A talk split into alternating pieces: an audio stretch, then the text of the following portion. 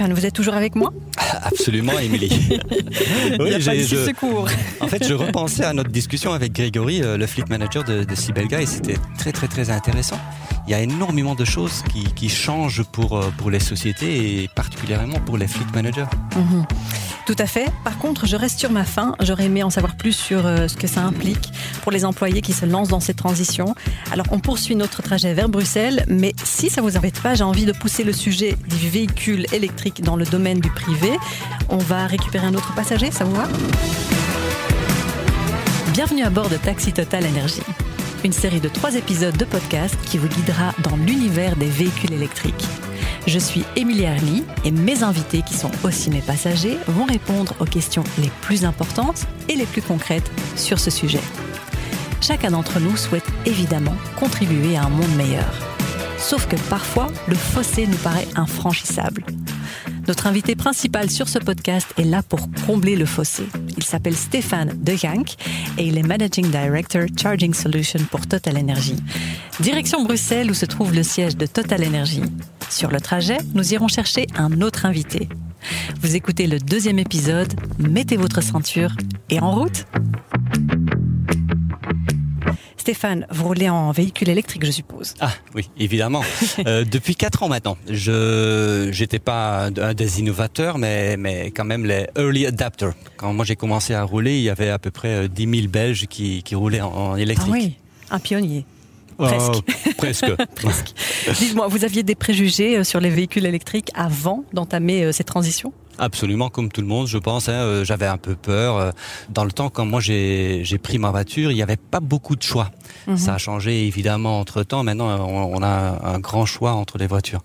Et je me posais aussi la question si je ne charge pas ma voiture à la maison, est-ce que je vais pouvoir me débrouiller sur la route, dans les stations-service, etc. Oui.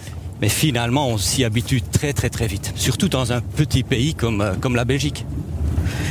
Alors, j'ai lu euh, dans les médias qu'en février, on avait atteint 100 000 voitures électriques. Vous m'avez dit à l'instant aussi, enfin dans l'épisode précédent, qu'on était à 150 000 entre-temps. Donc, c'est bien, c'est en croissance. Donc, en Belgique, on, on est entre-temps à 150 000 voitures électriques.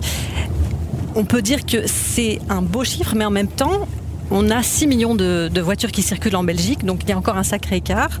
On a euh, de grosses réticences à passer au tout électrique et beaucoup de questions aussi à poser. On ne sait pas toujours à qui euh, faire confiance, qui croire, qui ne pas croire, vers qui se tourner. Le passager qu'on va chercher maintenant roule également en électrique et euh, on verra s'il avait les mêmes réticences que nous tous au départ. Voilà, il est temps d'accueillir notre prochain invité. Bonjour Franck Melotte, bienvenue à bord. Oui, bonjour. Je vous présente Stéphane qui est le Managing Director Charging Solutions chez Total Energy. Il a l'habitude d'accompagner les entreprises et leurs employés dans la transition vers les véhicules électriques. Alors Franck, vous, vous êtes consultant, vous pouvez euh, m'en dire davantage? Oui, donc je suis consultant dans les voitures électriques, mais surtout à la base formateur dans le monde automobile, où je forme euh, justement les vendeurs et l'après-vente à leur métier et à la technicité des véhicules, ainsi qu'à la nouvelle technologie qui est vraiment donc euh, les véhicules électriques, les véhicules plug-in. Et en fait, ma spécialité, c'est surtout de traduire tout ce qui est la complexité technique vers un langage simple pour monsieur et madame tout le monde. Ça veut dire que je vais pouvoir vous suivre tout au long de ce, de ce podcast. J'imagine que vous aussi, vous conduisez en électrique. Bien, on peut se tutoyer, il n'y a pas de problème. Oui, je suis passé à 100% électrique aussi. Ça vous plaît C'est une autre sensation et c'est très agréable. Alors on va y aller. Je te propose de donc euh, fermer euh, ta porte afin de prendre la route. On avait parlé des préjugés euh, dans les épisodes précédents. Est-ce que toi aussi tu avais des préjugés avant de passer au véhicule électrique? J'avais un préjugé pour passer en mode full électrique. Bah, les distances, la consommation, on est quand même je vais dire un petit peu tributaire de longues distances et pas savoir charger partout facilement. C'est vrai que ça me ça m'a mis craintif. Et pour tout dire, quand je suis passé en full électrique, j'ai quand même gardé ma voiture thermique quatre mois à côté ah pour être certain, être convaincu et de trouver ma facilité de fonctionnement. Ah c'est très marrant, je trouve, d'avoir gardé euh, un deuxième véhicule à côté de ça. Est-ce que tu en as eu euh, besoin aussi ou le véhicule est resté euh, au garage pendant tout ce temps-là? Eh bien, je l'ai utilisé ludiquement pour aller au parc à conteneurs, des choses pareilles, pour dire il faut quand même qu'il roule pour pas que la batterie soit plat. Mais c'est vrai que j'ai trouvé facilement mon mode de fonctionnement. J'avais simplement besoin d'une assurance de savoir si ça allait aller pour tous mes déplacements. Parce qu'en moyenne, tu fais combien de kilomètres par jour? Ça dépend d'où ce que je vais. Maintenant, ça peut m'arriver de faire 200, 250 kilomètres sur la journée. 250, ça rentre bien dans l'autonomie de ta voiture. C'est plutôt du côté privé que j'avais un petit peu peur parce que je me dis voilà, si je vais à la mer un, un week-end ou quoi que ce soit, l'aller-retour, c'est quand même toujours un peu short, je dire, puisqu'on sait que sur l'autoroute, ça consomme plus que dans les villes. Franck, tu disais que tu donnes des formations oui. garages qui, de leur côté, vendent des véhicules. Oui. Et ils font de plus en plus de, focus sur des véhicules électriques, je suppose. Exactement. Est-ce que les clients finaux n'ont pas peur de... Moi, moi j'entends souvent un véhicule électrique coûte cher. Qu'est-ce qu'on peut dire là-dessus, en fait? C'est clair que le véhicule coûte cher pour le particulier. Hein. malheureusement, en Belgique, euh, nous n'avons pas d'aide du tout pour le particulier. Pour les particuliers. Il n'y a pas de soutien, il n'y a pas d'aide pour le particulier. Pour la société, c'est super intéressant. Pour l'indépendance, c'est super intéressant. Malheureusement, ben, nos pays limitrophes sont beaucoup plus euh, à l'aide du particulier aussi. Et là, on voit que le développement du véhicule électrique est très difficile chez Monsieur Tout le Monde. Hmm. Moi, j'ai vu que encore 90%, 90% euh, des véhicules, des nouvelles immatriculations sont euh, des véhicules de société en fait. Et moi je pense vraiment que ça sera à partir de 2026-2027 que les particuliers vont commencer vraiment à découvrir en masse les, véhicules électriques, je pense. Oui, je pense qu'un peu plus tard que 2026, étant donné que la législation en Belgique fait qu'on oblige toutes les sociétés à passer en 2026 mhm. électrique, l'État va créer un pôle Hein, de plein de gens qui vont en électrique de la société. Et donc, dans quatre ans après, 2030, on va se retrouver avec plein de véhicules d'occasion. Tout à fait. électriques qui seront accessibles à ce moment-là, monsieur tout le monde. Mhm. Et donc à ce moment-là, je pense qu'en 2030, on va avoir un grand déclenchement qui va se faire vers monsieur tout le monde parce que l'accessibilité sera là. C'est ça. Nos projections sont que en 2030, il y aura à peu près 2 millions de véhicules euh, full électriques ou un peu plus sur un parc de presque 7 millions de, véhicules. C'est clair que c'est vraiment les sociétés qui vont être le tremplin pour mhm. le véhicule électrique en Belgique. Et ensuite, les, les, gens se posent la question bon, est-ce que c'est vraiment écologique de rouler en électrique? Moi, je connais la, la, réponse sur la partie électrique parce que moi, je fournis l'électricité par les bornes publiques, par les bornes le long des routes, dans les grandes villes, dans les stations-service, et toute notre électricité chez Total Energy vient de des parcs éoliens euh, devant la côte belge. Du coup, c'est 100% euh, une électricité verte, mais le véhicule elle-même est-ce que euh, elle est verte quelque part avec la batterie? Eh ben, on dit toujours oui, il n'est pas green et compagnie. Là, la construction, la batterie, oui, mais il faut voir un véhicule sur son temps de vie en fait. C'est vrai que la construction d'un véhicule électrique est peut-être une empreinte moins euh, verte qu'un véhicule thermique à sa construction, mais à l'utilisation, eh bien, il récupère le tir à ce moment-là, mmh. et en bout de course, eh bien, il est beaucoup moins impactant pour l'environnement qu'un véhicule thermique. C'est ça. Bon, je pars du principe aussi que les batteries vont encore évoluer et innover à ce niveau-là. Oui, alors les batteries, c'est toujours un peu le nerf de la guerre. Ça, je me rends compte que dans, les particuliers ou dans les gens qui se posent beaucoup de questions, ils disent oui, mais enfin, les batteries, c'est bien et ainsi de suite. Il faut savoir que les batteries, c'est quand même très costaud, ça dure longtemps avec. Hein. Généralement, on a des garanties de près de 8 ans sur toutes les batteries. Mais il faut savoir que les batteries ont une deuxième et même une troisième vie. Et donc, le recyclage, on n'en parle même pas encore parce qu'il y a une deuxième et une troisième vie avant le recyclage. Franck, tu parles d'une deuxième, une troisième vie concrètement. Qu'est-ce que ça signifie? Première chose, batterie, on va dire 8 ans, 10 ans, et on se rend compte que même par après, hein, j'ai des statistiques de voitures qui, après 10 ans, ben, elles ont 200 000 km et le, le, niveau de charge reste toujours à 80, à 90%. Donc, même pas besoin d'intervenir dessus. Mais disons qu'on va remplacer la batterie parce que l'autonomie est là, mais elle n'a plus la puissance qu'un véhicule a besoin. Mais l'autonomie est là. Et donc, qu'est-ce qu'on fait la première vie après le véhicule? Eh bien, ces batteries sont employées, par exemple, dans des bateaux. Hein, quand vous allez sur la Seine, ah, en France, il y a des bateaux électriques, bateaux mouches, comme on dit, mais qui sont à propulsion électrique, avec des récupérations de batteries de voitures. À l'aéroport, par exemple, les mondes cherchent pour les, batteries, euh, les, balises qu'on mettait dans, les avions. Eh bien, ces véhicules-là, c'est avec des batteries, vais-je dire, de récupération de batteries de voitures. Parce qu'ils n'ont pas besoin besoin de cette puissance pour le déplacement. Et la troisième vie, par exemple, que l'on a, eh bien, on se rend compte, il y a un projet qui a eu lieu dans une île euh, qui appartient au Portugal, près de Madère et compagnie, où ils n'ont pas d'électricité en eux-mêmes. Et qu'est-ce qu'ils ont fait? Avec les batteries de voitures en troisième vie Eh bien, ils ont mis des conteneurs avec toutes ces batteries qui sont rechargées et toute cette île, vais-je dire, fonctionne sur elle-même grâce à cette récupération de batteries. Et c'est seulement après que ce stockage n'est même plus possible qu'on va recycler la batterie. Et donc on est parti pour 20 ans là. Je reviens sur euh, sur le prix parce que tu disais que voilà quand même un véhicule électrique coûte encore pour l'instant plus cher. Une grande partie de ce prix-là euh, est, justement située dans, dans, la batterie. Mais beaucoup de, de personnes et surtout des, des, sociétés regardent plutôt vers le total cost of ownership. Et, et à ce niveau-là, je pense que la comparaison devient de plus en plus favorable pour le véhicule électrique, surtout pour les sociétés. Tout à fait. Donc bon, il y a déjà une diminution des coûts d'entretien. Hein. Il y a moins de pièces mécaniques, mmh. dire, avec euh, l'entretien pour l'huile et ainsi de suite. Mais ça reste quand même un véhicule. Il y a des pièces mécaniques qui fonctionnent comme des freins, des amortisseurs. Donc ça reste quand même des choses à remplacer s'il y a besoin d'être.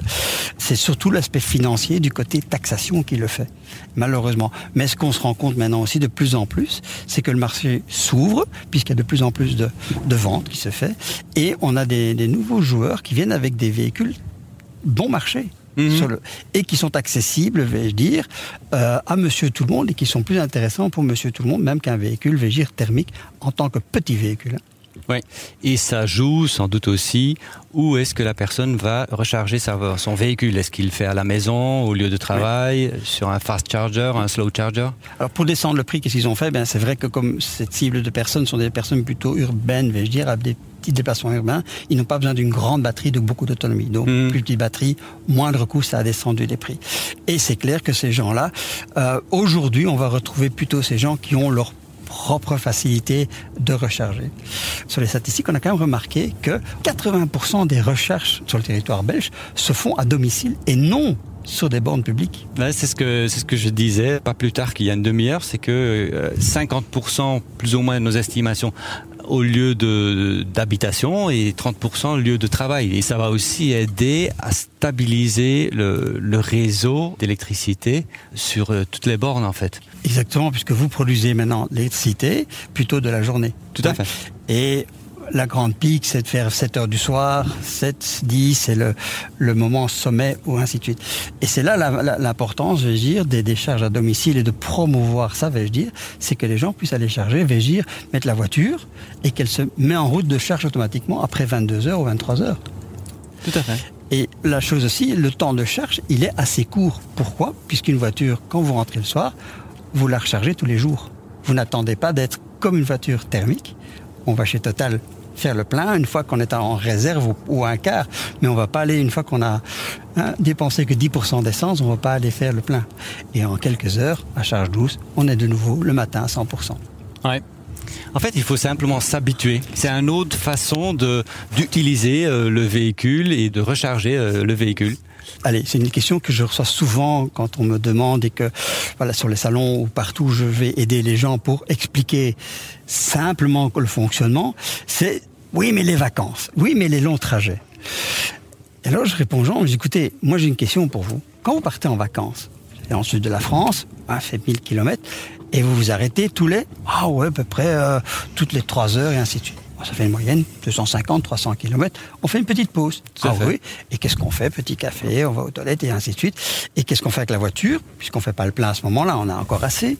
Eh bien, on la met sur un parking et pendant une demi-heure, trois quarts d'heure, on se détend et puis on reprend. Mais simplement que la voiture électrique, je vais aussi sur le parking, mais sur le parking où je mets la prise dedans. Et pendant que je suis occupé ma demi-heure, trois quarts d'heure, j'ai rechargé assez que pour faire un jump, comme on appelle, vers le prochaine pause, 300 km plus loin, où je refais. Donc je ne dois même pas charger complètement, je recharge ce que j'ai besoin pour faire mon étape suivante. Euh, bah, je, je, vois que tu es vraiment convaincu. Hein oui, oui, je suis convaincu. Bon, bah, l'autre côté, c'est aussi un plaisir. Tu penses que tu roules aussi en électrique? Absolument. Le matin, on met le contact et on est parti. On ne doit pas se casser la tête, chauffer, ceci, cela. Ça part tout seul. Je trouve que le confort est, est incroyable. Incroyable. Il n'y a pas vrai. de bruit, euh, ça, ça, ça, ça conduit très facilement. Ça accélère, l'accélération est phénoménal. On a le couple directement. Alors quand tu parles de pas de bruit, c'est aussi une chose que je dis aux gens. J'écoutez, vous payez une, belle installation Bose dans vos voitures, mais en fait vous ne profitez pas de votre installation parce que vous avez beaucoup de bruit externe venant du moteur et ainsi de suite. Alors que quand vous avez une voiture électrique, c'est le silence. Vous profitez du son de la musique d'une meilleure façon, je veux dire. Mmh. Tu parlais que beaucoup de recharges se font à domicile, à la maison. Bah, il y aura de plus en plus de personnes, quand ils vont s'y mettre, qu'ils n'ont pas de possibilité d'avoir une borne chez eux, parce qu'ils n'ont pas de garage, ils n'ont pas de place pour se garer. Là, il faut quand même qu'on développe encore de plus en plus des bornes publiques. Oui, mais ça reste le nerf de la guerre parce que faire des bornes publiques, bon, c'est déjà pas évident. Je pense que vous le savez plus qu'un chez Tonergie que, que moi directement. C'est les permis de bâtir. Ah, il y a beaucoup de compliqué. Il y a beaucoup de parties prenantes. Voilà. Et donc, ça, c'est déjà compliqué. Mais de l'autre côté, le problème, c'est que si on va en mettre à la rue, on ne sait pas en mettre assez que pour tout le monde. Comment est-ce qu'on va pouvoir évoluer dans le futur, pouvoir faire une recherche au travail oui, c'est possible de le faire, ou avoir une borne là, près de son lieu de travail de la journée, mais tout le monde n'a pas la possibilité de le faire. Il y a des gens qui vont avec les transports en commun travailler et qui ont leur véhicule justement pour d'autres déplacements, les courses, euh, pour leur, temps libre. Mais mmh. ces gens-là, sinon pas d'accessibilité, et le problème, c'est sur les trottoirs. Bah, on commence de plus en plus de créer des îlots de plusieurs bornes dans les quartiers, euh, dans les villes, et de combiner de temps en temps aussi le slow charging avec du fast charging et ultra fast charging. Si on veut voir ce qui se passe euh, dans deux ans ou dans trois ans, il suffit de regarder aux Pays-Bas. Là, ils sont déjà plus loin. C'est le pays en Europe par excellence. Absolument. Et là, ils ont construit déjà beaucoup plus un réseau de bornes publiques, beaucoup plus nombreux que, les Mais bon, on va y arriver également.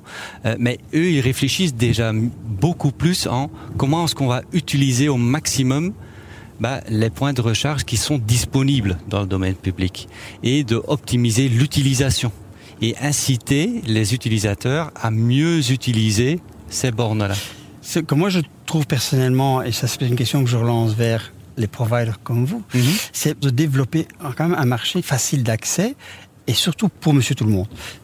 Tout le monde va au magasin. Bon, les Colruyt, des Deleuze, des Carrefour et ainsi de suite. Et quand on voit le nombre de bornes que l'on trouve sous les parkings de ces grandes surfaces, c'est honnêtement ridicule. Mhm. Alors que je rentre dans un magasin, trois quarts d'heure, je suis occupé, généralement. On peut dire aux gens, oui, mais il faut chaque fois recharger quand vous avez l'occasion.